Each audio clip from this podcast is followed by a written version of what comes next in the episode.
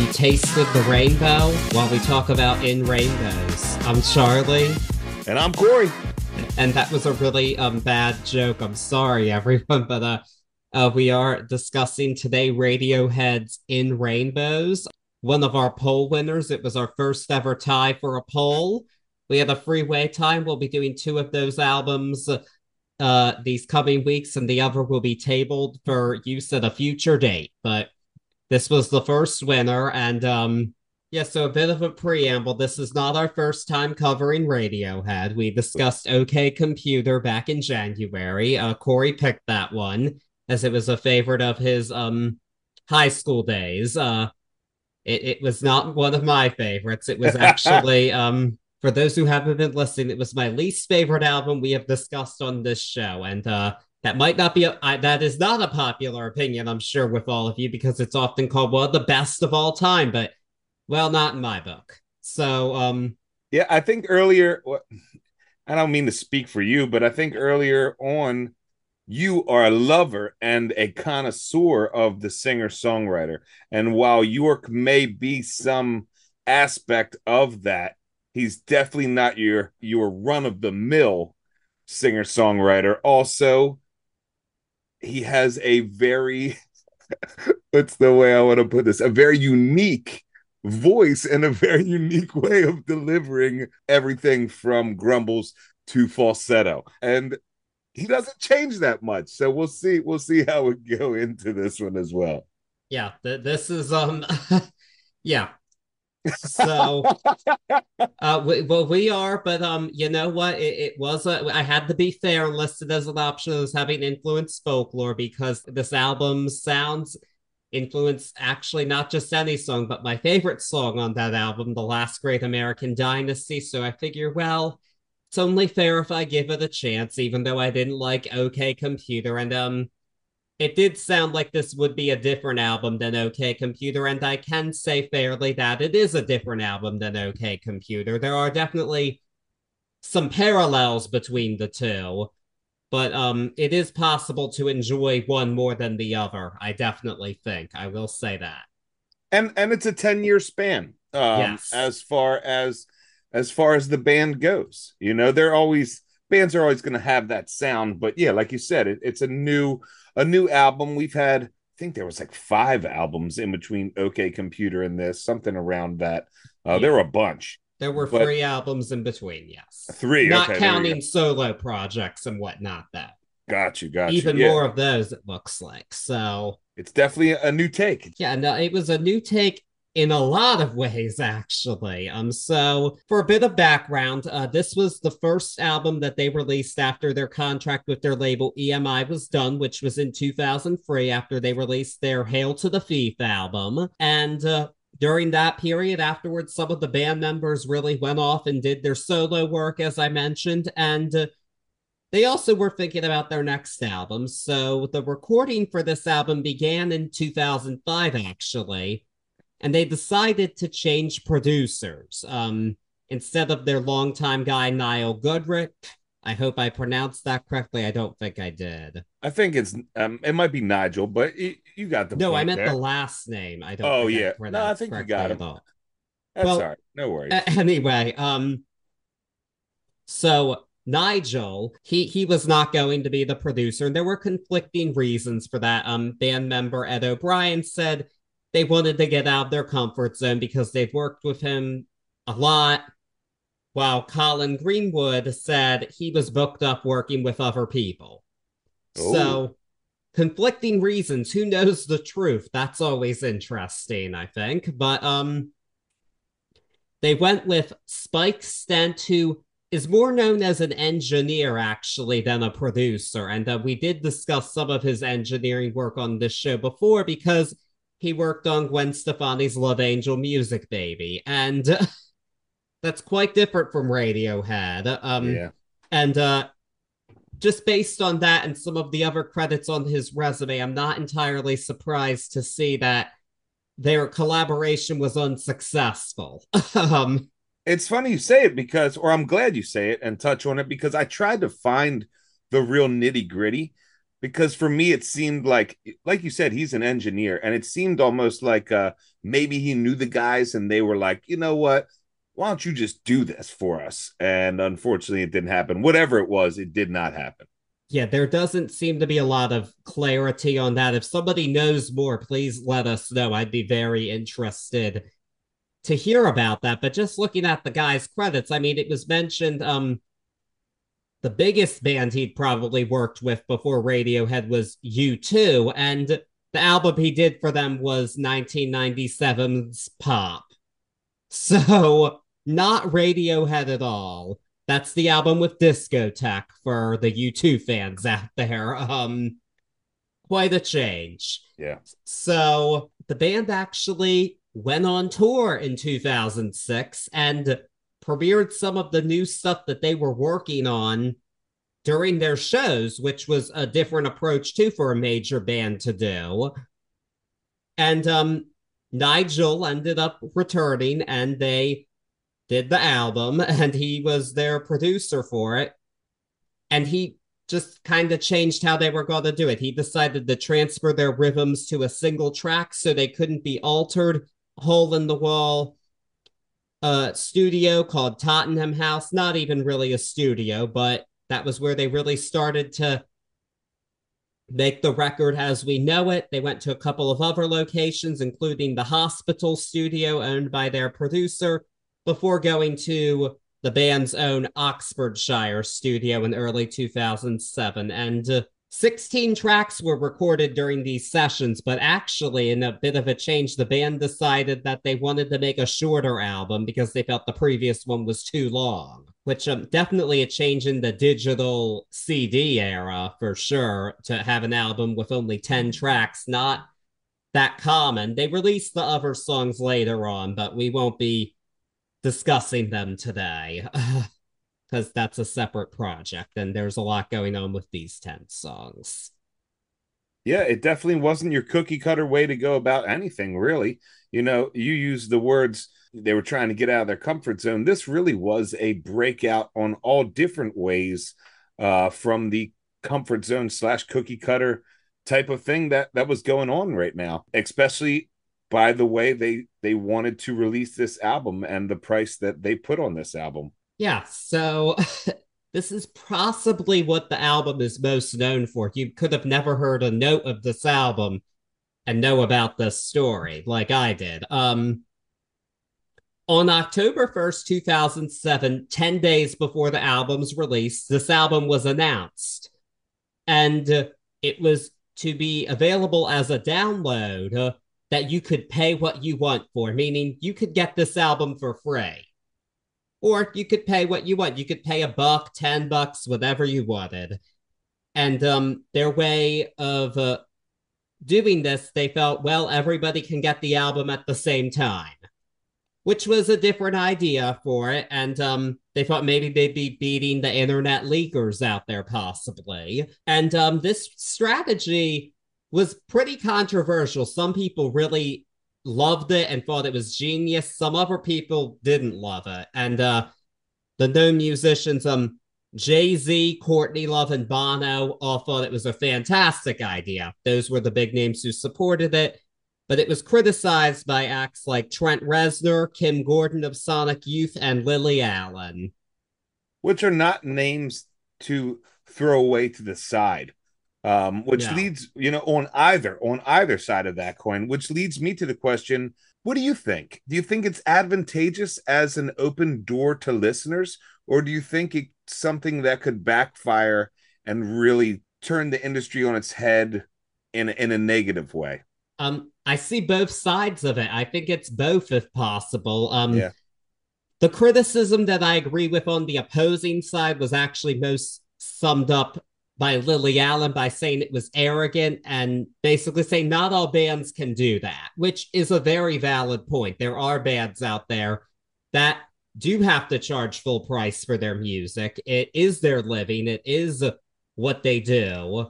And not everybody's Radiohead and is in a position that they're able to do that. Now, I'll, I'll counter and play devil's advocate on that. I don't feel like they were trying to make a Tom Petty esque stance here and say, hey, we want to change the price of every record. No. I think they were just saying, hey, you know, we want to do this. I find I mean, now is a different time than 2007, but I find this in a lot of media, especially I see this in a lot of indie video game developers and also on uh, the Dungeons and Dragons side of things, where people can make stuff and they'll put it up and they say, pay what you like. Where I think it widens their market, I don't think it necessarily crushes everybody and says, you know, I, I don't think it sets a status quo. That's why I think I have to disagree with Lily Allen and and those guys on the negative side of it. At the same time, I think it was a smart idea. I think it was definitely an experiment to be done, and um, whether it worked or not is certainly up for debate. But what I find interesting is a few years later, Thom Yorke said, "I think we might have actually played into the big tech companies by doing that." Yeah. And um, admittedly, though, Spotify didn't exist yet. We didn't know how it would change, and did it really cause a huge shift for the music industry? No, not really, because streaming came along. Yeah. Would it have without streaming? It's very possible it may have, but it was certainly a unique idea for the time. And uh, it's definitely something that's gone down into the history books. And I think that's notable. And it's now also been called the first surprise album because of the lack of notice of its release. And that is a strategy we have seen time and time again. More so, even just talking about Taylor uh yes. in in the last week you know uh or or beyonce regardless the uh the surprise albums that's pretty wild to see that that's heralded as the first you are a man of the numbers and my question here is the gold, platinum, diamond numbers, that they didn't get all of those, but you know what I'm saying. Those numbers were they from hard copy record sales, so to speak? How how do you control that if if there's no set price? I'm assuming that those copies that have been that were counted in the certifications, my guess would be that they are from the traditional physical and digital release. Okay. And this actually um, vinyl certainly wasn't as big 15 years ago as it is now, but this was the best selling vinyl of 2008. Oh, yeah. And they, the Radiohead people claimed it had sold 3 million copies worldwide by then. I'm guessing that's counting the free downloads or pay what you want. I couldn't find it. That's why I asked. But yeah, yeah it's a tough number to find. Really, con- and the band themselves has conflicting accounts from other media outlets. Like they'll say, well, that was not correct. Heard. And in that case, it's like, well, who do you believe? Like, I really don't know. I really, it's a bit, this is definitely the hardest to track down right. how much it's sold album we ever have done here. Because regardless, I think they got their, I'll use my one of my new favorite terms. I think they got their flowers for this album. They did. But but I think a lot of people could say, well, you know, could it be this could it be that and and i can't find a true a true means of of stating that you know and i don't have any reason to believe their their big fans wouldn't have bought the album because the sales figures are pretty consistent actually with the prior albums. Agreed agreed. So i'm thinking that what we've seen reported is mostly the regular retail release would be my guess. And the album itself, it wasn't released until the end of the year for traditional retail, literally the last week of the year when they did that. And uh, the other fun thing about that is uh, there was a record label change. Yeah. So EMI did want the band back, but they got new management with a marketing firm called Terra Firma. And uh, Radiohead felt that they weren't music people and that it just wouldn't be good. So they decided not to go with them and signed with XL Recordings. And uh, um, it just started a pretty bitter back and forth. And uh, my favorite part of this is that EMI released a box set of all of Radiohead's previous albums the same week that In Rainbows was released. I love the pettiness of that, not gonna lie. Super petty. It was Terra Firma, and I, I could be wrong about this. I thought I read that Terra Firma was actually a subsidiary of EMI, like EMI I, had bought them. That wasn't quite what I got from it, but gotcha. I, yeah. I could be wrong. I'm not. but regardless, that's super petty. We're gonna put everything you've ever done up against your new album. Yeah, and they just had conflicting reports. EMI said the band was asking for way too much money. The band was saying they wanted the rights to their back catalog. So, two very different things. And um, as we've seen in more recent years, record companies, if they have the rights to the back catalog and it's valuable, they're going to want to hold on to it. Yeah, I'm going to go out on a limb here and I could end up with egg on my face, but Radiohead, from what I know of them or what from what I've learned of them, doesn't necessarily sound like the diva act of the century that's beating up their record label for more money. In my opinion, May, maybe so, but in my opinion, it seems like it it tracks more with the the back catalog for me. Yeah, and the back catalog is technically worth a lot of money, but they positioned it a different way. Heard. Um, the EMI people in this dispute, but I am inclined to think that the band just wanted their back catalog, as all bands do.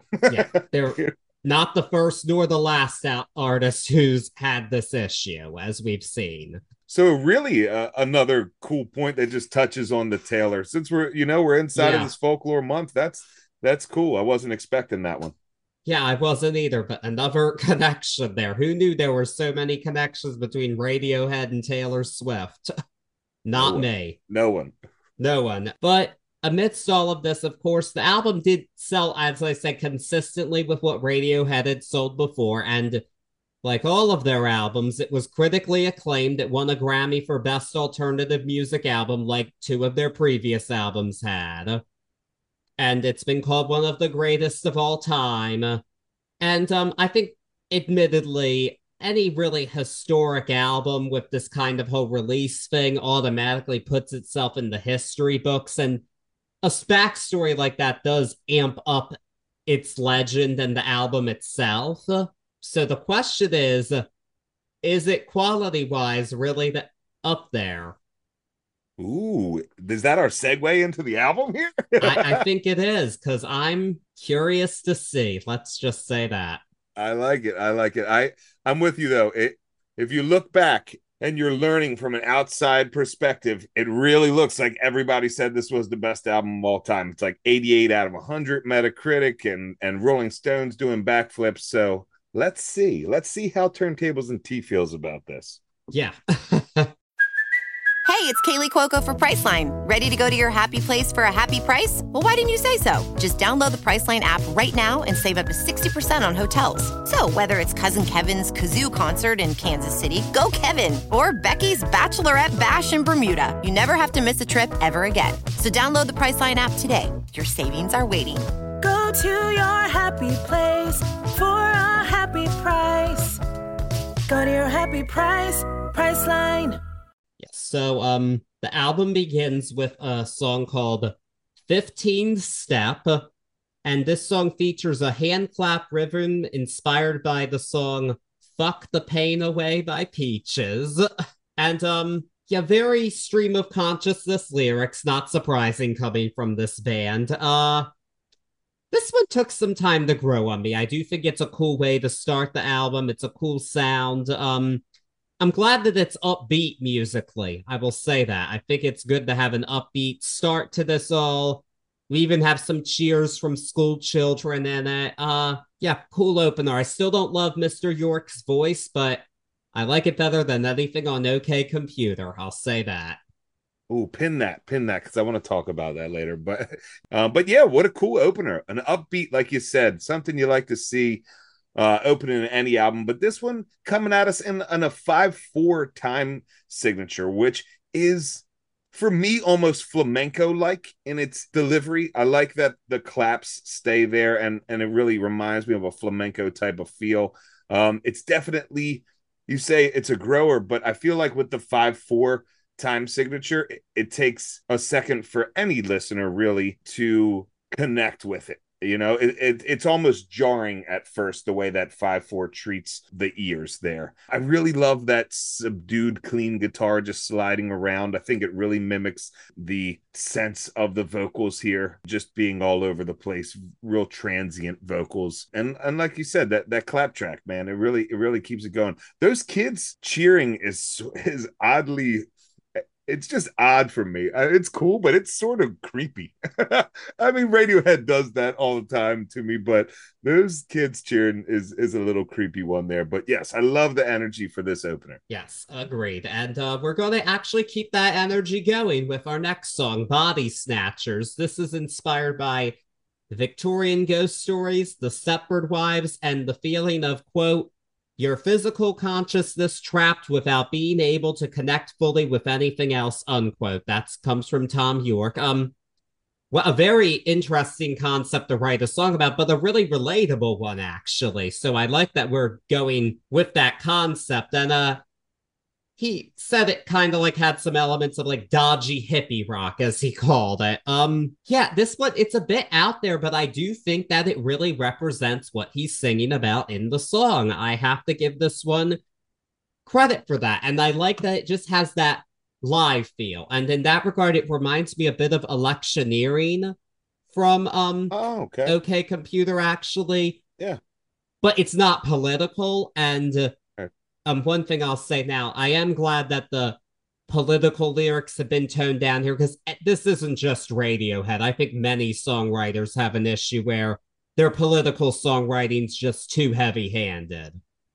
And I think he came maybe afterwards, but I think he was quoted saying like, "Hey, you know what? I wasn't in the political mindset. This was more of a me." He still lives in these wild fears it seems like every quote I I read of him, it's talking about either being scared of traffic or being in traffic or not knowing what each day will bring. But that adds a lot to his poetry. I feel like I'm with you on on the sound here, though. It has that I say European sound. I looked into it more. They said more of a German rock sound.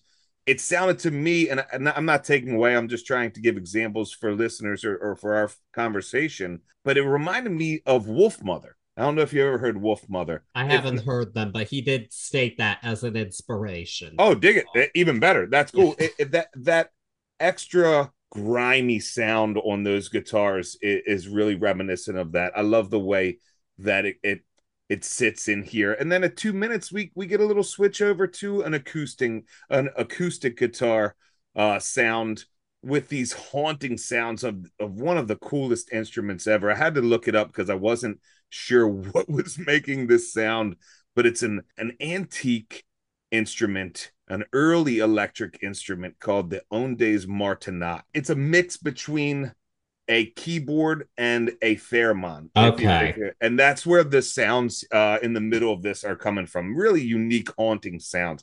So I had to look it up and see what was going on there. But then back to this beautiful, heavy vibe.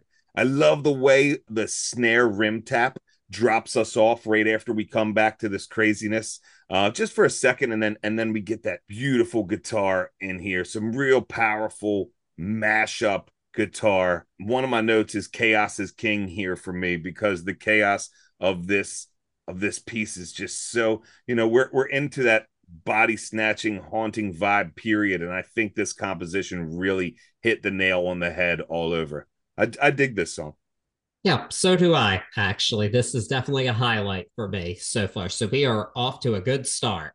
I think this song is single worthy.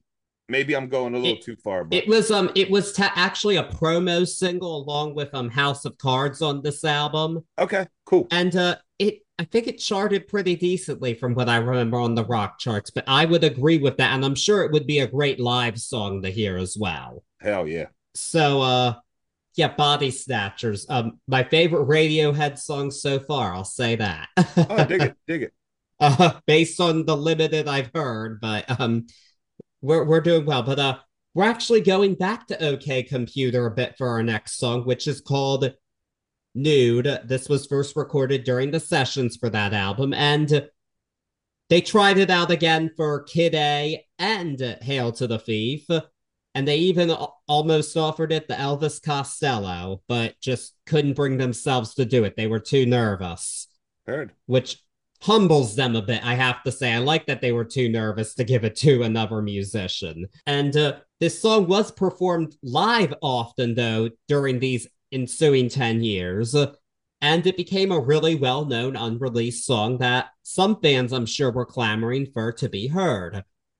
And uh, to fit this album more, they've rearranged it around a new bass line written by Colin Greenwood. And um, yeah, this does sound like an okay computer song, and as a result, I don't really like it. I think it's supposed to be a dirge. And I think that's the point of the song. Doesn't mean I like listening to it. And as for Yorke's voice, I, I tolerate it more than I did before, but not when he sings in the falsetto. I hate it. I hate it. I hate it. It still is just not pleasant for me um to listen to. So this one is uh, not one of my favorites on the album and uh, a little bit disappointing after the first two really strong tracks. Yeah, as I grow as a, a listener and a compatriot of you uh in in our podcast adventures, there are things that I listen to now and I immediately think of how you would react listening to it and there is nothing more exact to that example than hearing Thom Yorke falsetto and immediately thinking of how much you would hate it. Uh, so that was that was a, one of the big factors listening to this this time around. Oh. I was oh. like, oof, I guarantee Charlie's not with this. Um, I enjoy this song for a couple different reasons. As a piece that was shelved for so long, I feel like a lot of times we see shelved pieces trying to be stuck in on albums and they don't really they sound very out of place. Even though this screams 90s radiohead 90s yorke to me sonically uh, i think that it fit here as far as the movement of the album goes. Um, i really like the cinematic feel that they get inside of this. I i've always dug that radiohead sound that like particular sound that they do um, so uh, you know that adds to it. I also really like the way that this piece sort of is nude. There's a lot of nudity musically in this piece, and I enjoy that.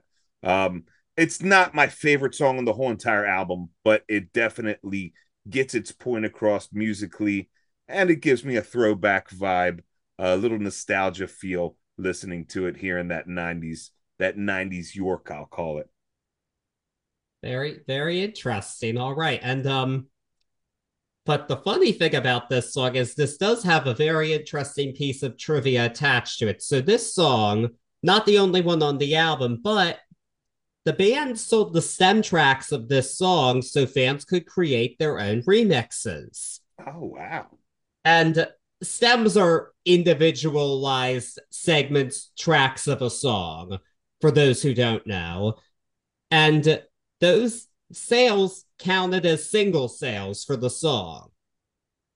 And because of that, this song charted at number 21 in the UK and number 37 on the Hot 100. This made this their second top 40 hit after Creep. So they were selling the stems and that qualified as a single sale. This was yep. a single.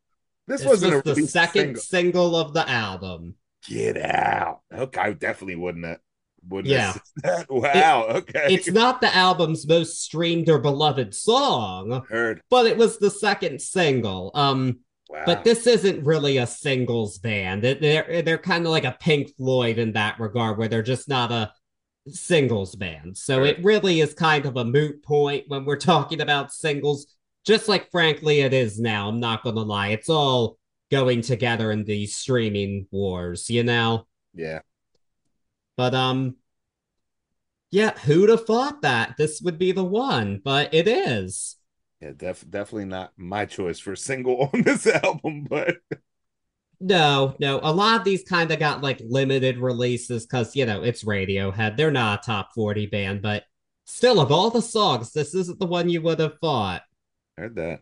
Not at all. Um but we're definitely going to go to a uh, oddball track next that definitely wouldn't have been a top 40 hit uh, because it's just possibly the most out there on the album. Um, this one is Weird Fishes slash Arpeggi. And the arpeggi is named after arpeggio, which is when chords are played in succession. In this case, it's ascending succession. It just goes up, up, up. And the weird fishes are just a metaphor for loss. It's a metaphor to describe how he feels after a breakup. So I like that we're just going to the relatable breakup because you know that's one of those themes you can go back to and um this is definitely a unique take on that weird fishes but um i think it works and uh it was performed with a couple of different orchestras uh, before it was recorded for the album so they tried it out. Um i just love the sound of this song. I think it's so cool what they did with this. That arpeggio is really just it takes you on a journey and uh, it kind of works with the sci-fi-ish nature of the lyrics. Even though it's about a real thing they definitely want to take you to a different place. Like uh, you know it, it sounds like the weird fishes now it sounds like some weird thing miley cyrus might sing about in one of her psychedelic things but and the lyrics are secondary in this, admittedly, to the music, but they work well with the song. And I think it's a really inventive breakup song. This one was a winner for me. That's super cool because the first of my notes for this is love this sound with two exclamation points because it's really a, a beautiful musical composition. Uh, the arpeggios we talked about, for me, even though they are ascending uh, arpeggios, they I got a real vibe of somebody sinking throughout this song all the way oh. to the oh. bottom of the ocean. And those arpeggios for me, they added to the underwater feel, but also reminded me of like bubbles traveling away from you. Um, his Yorke's overdub of himself throughout is like this weird haunting echo, and that for me also gave this underwater feeling.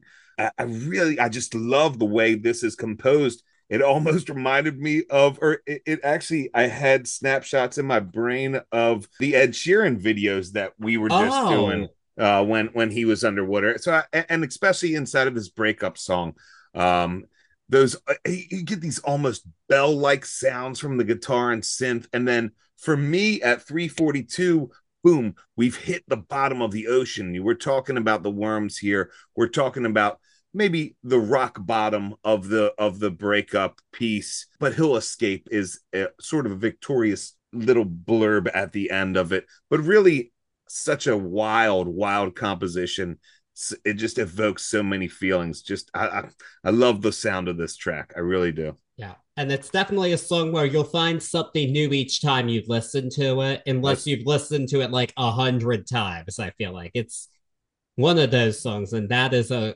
compliment in my book. So let's go. A little side note I found this song in a Spotify playlist called, I think it was Hangover Safe Rock. Or you know, like like rock that's not gonna crush you the morning after. Um, but this fits. This is one of those ones I'd put on cleaning the kitchen or cleaning the house, just doing a day to day because it's it's a great listen. And you're right, there's so much to find here. So was that the first time you heard the song in the Hangover Rock?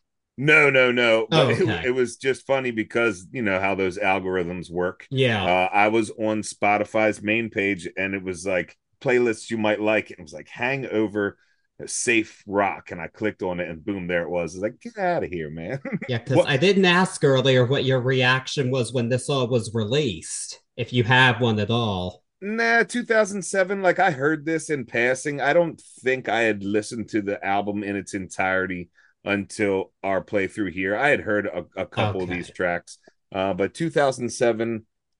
You know, I there's always that love for Radiohead, but my my listening, uh, you know, I was jam band scening it up at this point hard. Yeah. You know, so a lot of the uh, a lot of the radio, or I won't even say Radiohead, but a lot of the big time releases were lost on me, only to be found later on. Oh, well, fair enough. We're yeah, we're finding this here today. But um we're gonna end our, I guess, first side of the album. Our first half is gonna end with um track number five, which is All I Need. Um, the musical concept of this song is Jonny Greenwood wanting to generate the sensation of white noise from quote a band playing loudly in a room room when all this chaos kicks up unquote. And I, I can hear that here. And Thom Yorke even said it was the combination of four different recordings. And so um yeah, bit of a busy song here going on. Um for me, I would say a lot of it does work but there are elements of it that remind me of what was possibly my least favorite song on OK Computer. No surprises. I really didn't. I forgot how much I disliked it until I heard this, and I was like, oh crap. I don't want to get reminded of that horrible song that I hated so much. But yeah, and again, the falsetto's back here, which I'm not too crazy about either. But uh it's better than no surprises i'll give it that but it's definitely not one of my favorites especially after um weird fishes. It's a different it's a different song altogether and even though i love the bass synth in the beginning this one took a second to get into for me. In my opinion this is as close as you will ever get to yorke or radiohead as a unit doing a traditional love song I think yeah. this this you know like this is this is it. it. It's it's almost actually my my final note on this is the Radiohead way of love because that, that's the summation of this song for me. I really love the way that this glockenspiel is just so tiny and precise inside of all this chaos, but it still rings true. I like to you know how I go out on some some imagination, but I like to think that that is the truth and happiness of the love inside of this.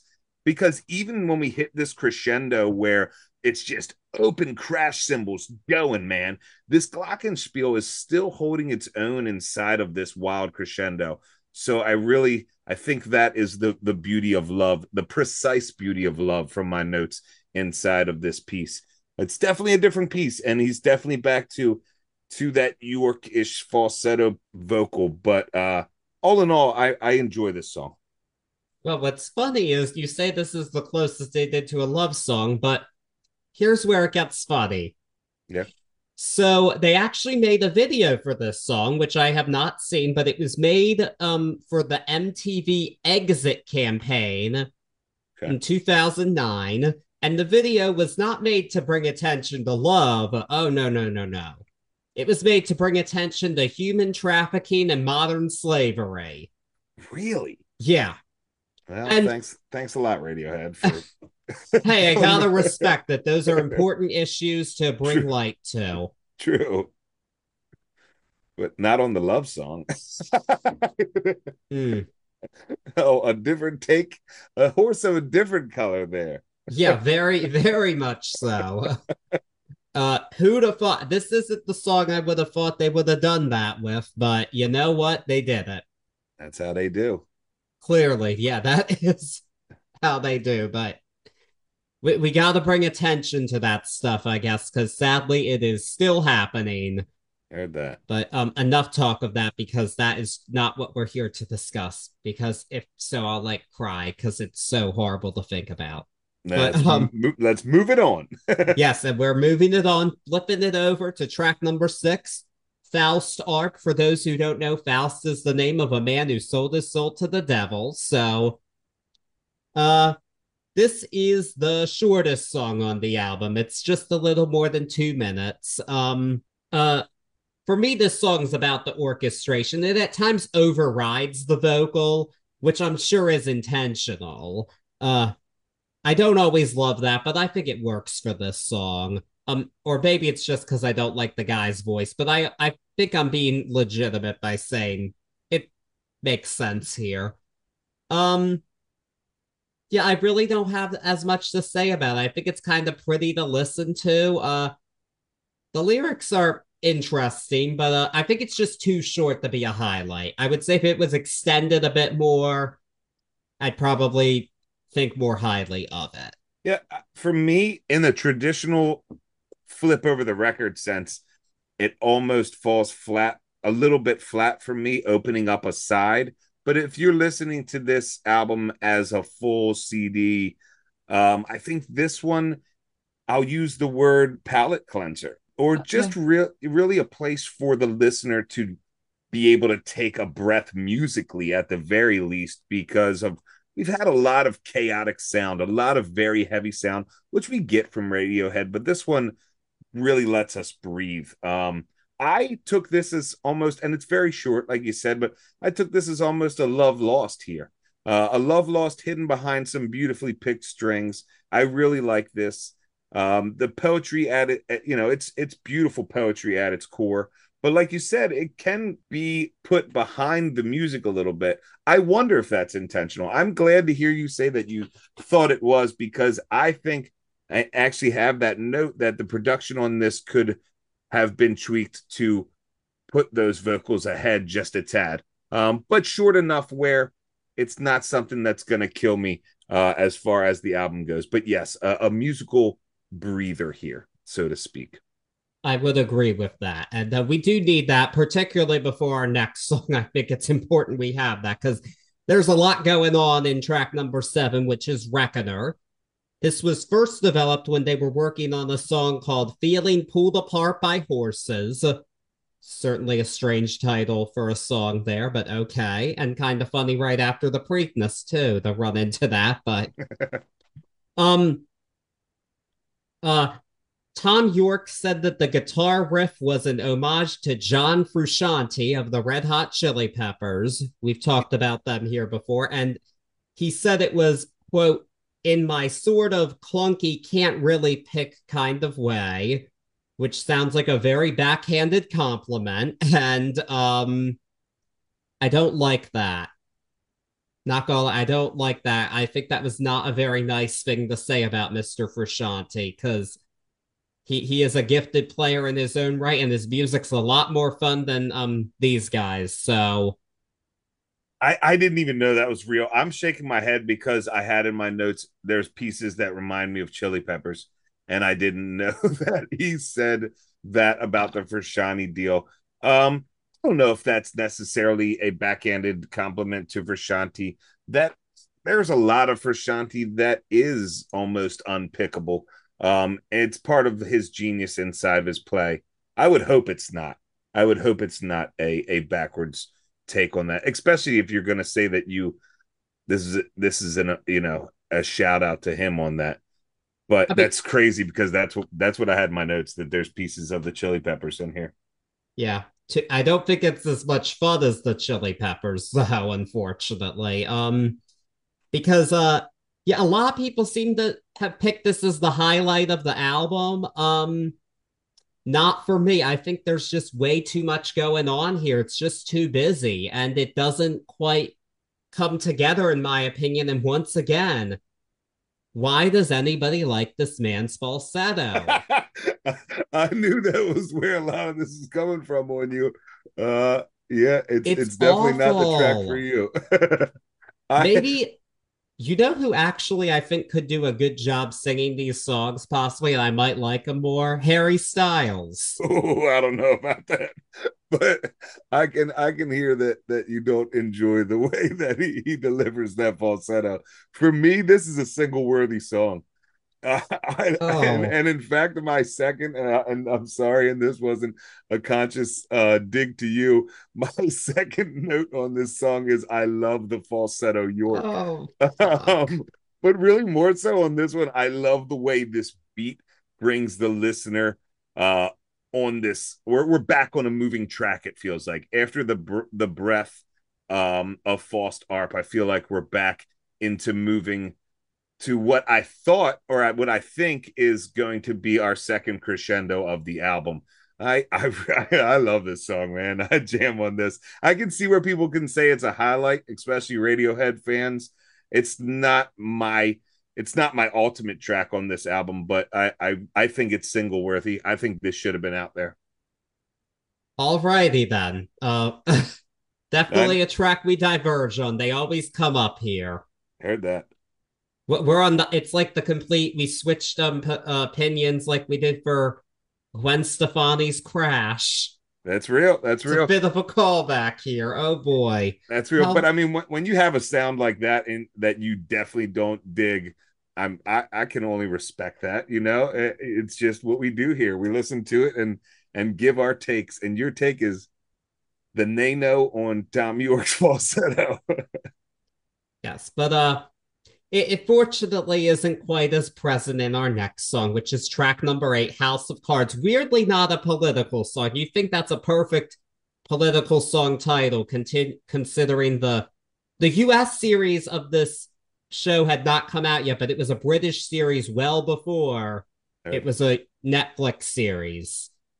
I, you know, we touched on a little bit before, and I'm I'm sorry to interrupt. I'll let you go back to the song, but I really dig the fact that we're not doing a politically Oh, so am I. Yeah, I- like I love that sometimes from them, but this really felt more personal and personable uh as far as an album a Radiohead album goes. I don't even always like it when artists that I really like go all political because it's just too heavy handed and they're not the best messengers always. I'll say that. But that's getting beside the point here. So we're at House of Cards. This was first performed as an acoustic track by Yorke Solo in 2005, which you can definitely hear that's the backbone of this song. Um, and there is a, a bass riff that repeats throughout. I find it a, a bit too redundant and meandering, frankly. I read there was an early version of it where the bass line was more inspired by REM. And um I mean, knowing that, that just made me kind of want to listen to Orange Crush instead of this, not gonna lie, but not so much as a dig against Radiohead as much as Orange Crush and REM are awesome. But Oh yeah. that's a different thing. Um yeah, I just think it's a bit redundant, and I feel like some of these themes have already been discussed here. I would say this one kind and it it is um I don't know, for me it's just this is the longest song on the album, actually. And Yep. I think it goes on too long. Yeah, you're coming. I just said at a reckoner, you know, what I thought was going to be the beginning of the second crescendo of the album, and then we go into House of Cards. And while I do enjoy the naked drum again, especially over the synth on this, after what we started in the last song, just on that alone, it doesn't feel like it's in the correct place. I feel like it gets lost. But really, as this song goes on, it, it just doesn't really seem to go anywhere composition wise for me. It's very use the word redundant. Musically, I feel like it's very redundant and not in the good way, not in the super intentional way. Um, yeah, this one, this one, I actually have to say this is my least favorite track on the album. I think it's a a bunch of different factors that go into it, and a lot of it for me is where it's placed. But I, I just, I don't know. I don't know if there's really any spot on this album for this one. Maybe on disc two, but that's a that's a, a, a story for another day. Just not for me on this one. Yeah, I uh yeah, didn't I, I would have to say I can see where you're coming from when it comes to weakest song here because its main issue is that it's a bit mediocre. Like some of the songs that I don't like, I can tell you what I don't like. This one's just kind of Sure. there. Yeah. And that's an issue all to itself. But um uh you know what? We're not at the end of the album, so hopefully we're going to get better and uh, I think we do with track number 9 which is Jigsaw falling into place. Great title, by the way. Oh, First yeah. off, I love that title. Um, Thom Yorke was inspired by just what he observed while going out drinking in Oxford, and he said just there's a darker side to drinking to forget your problems, which. Okay, very true words, first of all. So, what a great idea for a song. And I think it works really well here. I like this song a lot, actually. It's not too busy compositionally in comparison to the other songs here. There's still a good bit going on. You can pick out new things each time you hear it, but it's pretty straight ahead and it's a really universal concept. And I'm really glad that this is on the album. I think it's a really strong penultimate track and. uh, it was even released as the lead single shortly after the album's physical release, and I can definitely see why it was. I think this is totally single worthy, much more so than Nude, that's for sure. Yep, I'm with you there. As far as that album goes, we're back on track here. You take House of Cards out and Jigsaw comes right out of Reckoner, we're we're going on the crescendo ride that I thought we were going to be on. I'm almost positive it's Jonny Greenwood that begins this piece, but let me tell you what, this is guitar at its finest here. Uh, right at the start of Jigsaw, some of my favorite stuff. Definitely love. I love the way the beat contrasts with the rhythmic delivery of the vocals here too, because we're almost at like a spoken word with like a bit of tone. But I really dig that for for this one. But 257 man is the height of this composition. The strings are there and they're taking us, guiding us on an emotional roller coaster that really is is just aided by this strong composition. I can't I know my my volume goes up when I feel very very positively about a song, but I cannot say enough good things about this track, especially at the number 9 or especially at the penultimate track. It's just such a heavy, well done song kudos to you guys on this one. Kudos to you, Radiohead. Jigsaw is definitely, definitely a great track. Agreed. Never thought I'd say that for Radiohead now, did you? but I liked this one a lot. Hell yeah. Alrighty. And now for our final song on this album, which is Videotape, which I have to say, really ironic title um for a song on this album, which is so digital in its sound. but it's a cool irony. Um this song was first teased by the band the year before the album was released, and the fan base was quite excited about it. And uh, the version put on the album was actually more stripped down than the one first leaked, and there's debate as to which one's better. I haven't heard the other one because I didn't want it to cloud my judgment of what we've got here. And I like what we have here. I think it has a beautiful piano line, and I even really like these lyrics. I think this is another really relatable, connectable thought that's delivered well here. And I don't even mind the vocals. So I mean, hats off here. I I think this is a good um subtle closer for the album. Yeah, I have to agree with you there. I love this as a closer for the album. Um, for some reason, and I it's there, and I I just can't grab it, but it it really is reminiscent of some late experimental Beatles in in its recording for me. But that being said, I, I love the way it's composed. The drum drags on and it's really echoed over and over as this goodbye is trying to be said but cannot be said inside of the lyrics. I, I like the way it, it ends this album in the sense of the final notes. I love the playoff. The song's pretty much done vocally about a minute and a half before the end. And we see this really beautiful playoff with these final notes hitting and they're sticking the landing but this piano reverb or this you know the piano leftover uh is just there singing on it. I think that's a really cool way to end an album especially a radiohead album. I i enjoyed this as a closer. Really neat. I almost used the word goodbye which is ironic for the song but a, a neat goodbye for for this album in its entirety. Yes, most definitely. And there we have Radioheads in Rainbows. Um wow, quite a journey once again with these boys. Uh didn't think we'd be covering them again so soon after the last time, but I'm glad we did. I think this was a cool one to discuss. Uh what grade do you give this album? This one is a wild one because a lot of the or I say wild one for me because a lot of the grading or a lot of the judgment here really is on top of or side by side with a lot of the stuff that we talked about in OK Computer in my thoughts, uh, especially because it's been so close to each other. Um, as an album, though, I really enjoy this album. I think that the intricacy of the Radiohead musicians is not lost. And even 10 years after OK Computer, not taking anything away from their other works, I think that the evolution shines and it really shines on this album here.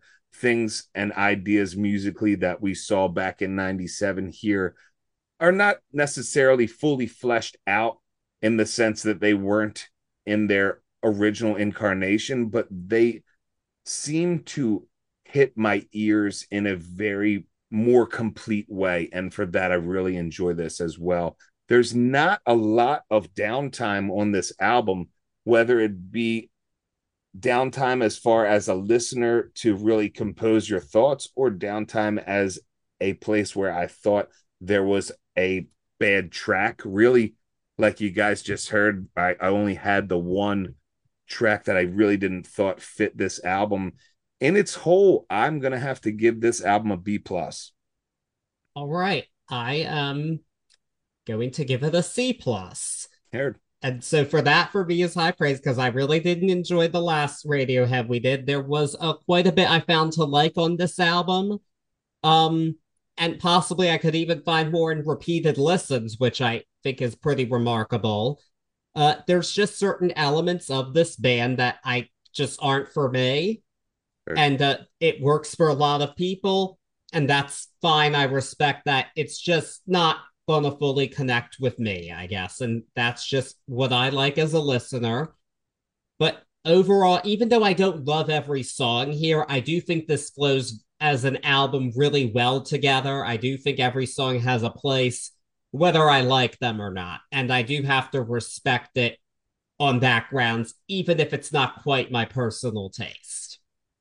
For any of our longtime listeners, for me, there's a there's a hidden A plus in there because Charlie just said that he might go back and listen to this album again. And at the end of OK Computer, go if you if you aren't a long time listener, go back and hear how he felt then because I don't think I don't think you ever thought you were going to go back to Radiohead. We definitely didn't think we were going to get back I, there so soon. I didn't um, plan it. Um, and I yeah, I, I certainly wasn't, especially again, because there's a lot of bands we've talked about that have not been repeated here. Um, so, but yeah. uh, I'm not sure we'll be discussing them again for a while because there's also a lot of other stuff we have to discuss. So. No, most definitely. But a shout out to to our fans, to our listeners, to our people, to the turntable and tea heads out there because we always talk about you guys making the hard decisions you know, they they they took us. They took us down this road again. They said, "All right, hit Radiohead again. See how you, see how you feel." So I yeah. think I think it went a, a lot better than than maybe we would have said right after OK Computer. That being said, what's your favorite track on this bad boy? Weird Fishes Arpeggi. There you go. That's a that's a hot, solid one. Jigsaw's got to be my my favorite on this. That's a close second for me. Yeah, definitely, definitely good stuff. Well, thank sure. you guys. I mean, that being said, also happy 50th episode yes. to you, sir. We we've made it 50 yes. episodes, and we can't thank you guys out there uh you know, more than we always do. We can't thank you enough um for for taking this adventure with us, whether you've been there since first day one or maybe this is your first one with us. Thank you guys that you, your continued support and love keeps us going. 50, man. I can't believe it. Yes. Believe 50 it. episodes and now officially one year. Wow. Officially. That's insane to me. so much, but still so much more to do. So be sure to follow us on social media at Turntables and Tea Podcast on Facebook and Instagram, at Turntables Tea on Twitter. That's where you'll get updates about all the great stuff that we have coming up for you. And of course, subscribe wherever you're listening to us because and also leave us a rating. That would also be appreciated too. Nice yeah. review. We like nice words. So there's that. But as we said, this was a tide pull, a freeway tide pull, which means that we're gonna end our folklore month out with another one of those albums. And this one, we're gonna go back to country, which makes sense to wrap up this Taylor Swift concept month. That's where her roots are. And uh, it's our second country album. I wasn't sure we could be doing another one so soon after the last one, but here we are. We will be doing the 2002 album Home by the Dixie Chicks, now just known as the Chicks. Um, it's another album with quite some tea in its promotional cycle. and uh, if you know what I'm alluding to, you you you know what you're in for with that. But um, it's an um, one I'm actually looking forward to discussing. I actually enjoyed doing the last country album, and it seemed the listeners responded well to Shania Twain. So hopefully they'll respond well to the chicks as well. This one is probably outside of my box as far as Radiohead's outside of your box, but I'm ready to get down on this. I'm I'm excited to these are always the cool ones. So yeah, Yeah. I'm excited to end the month with this one. Yeah, definitely a different one. But uh, we hope that you all stay tuned for that. And uh, yeah, just thank you for joining us on this ride of 50 episodes in one year. Yeah, man. Yes. And also another announcement. Thank you to all of you who made our episode on Ed Sheeran Subtract Now our number one most listened to episode. Of that also deserves a shout out. You all are the best. Thank you so much. And uh, fortunately, you can stay right at home to listen to us talk about home. Peace.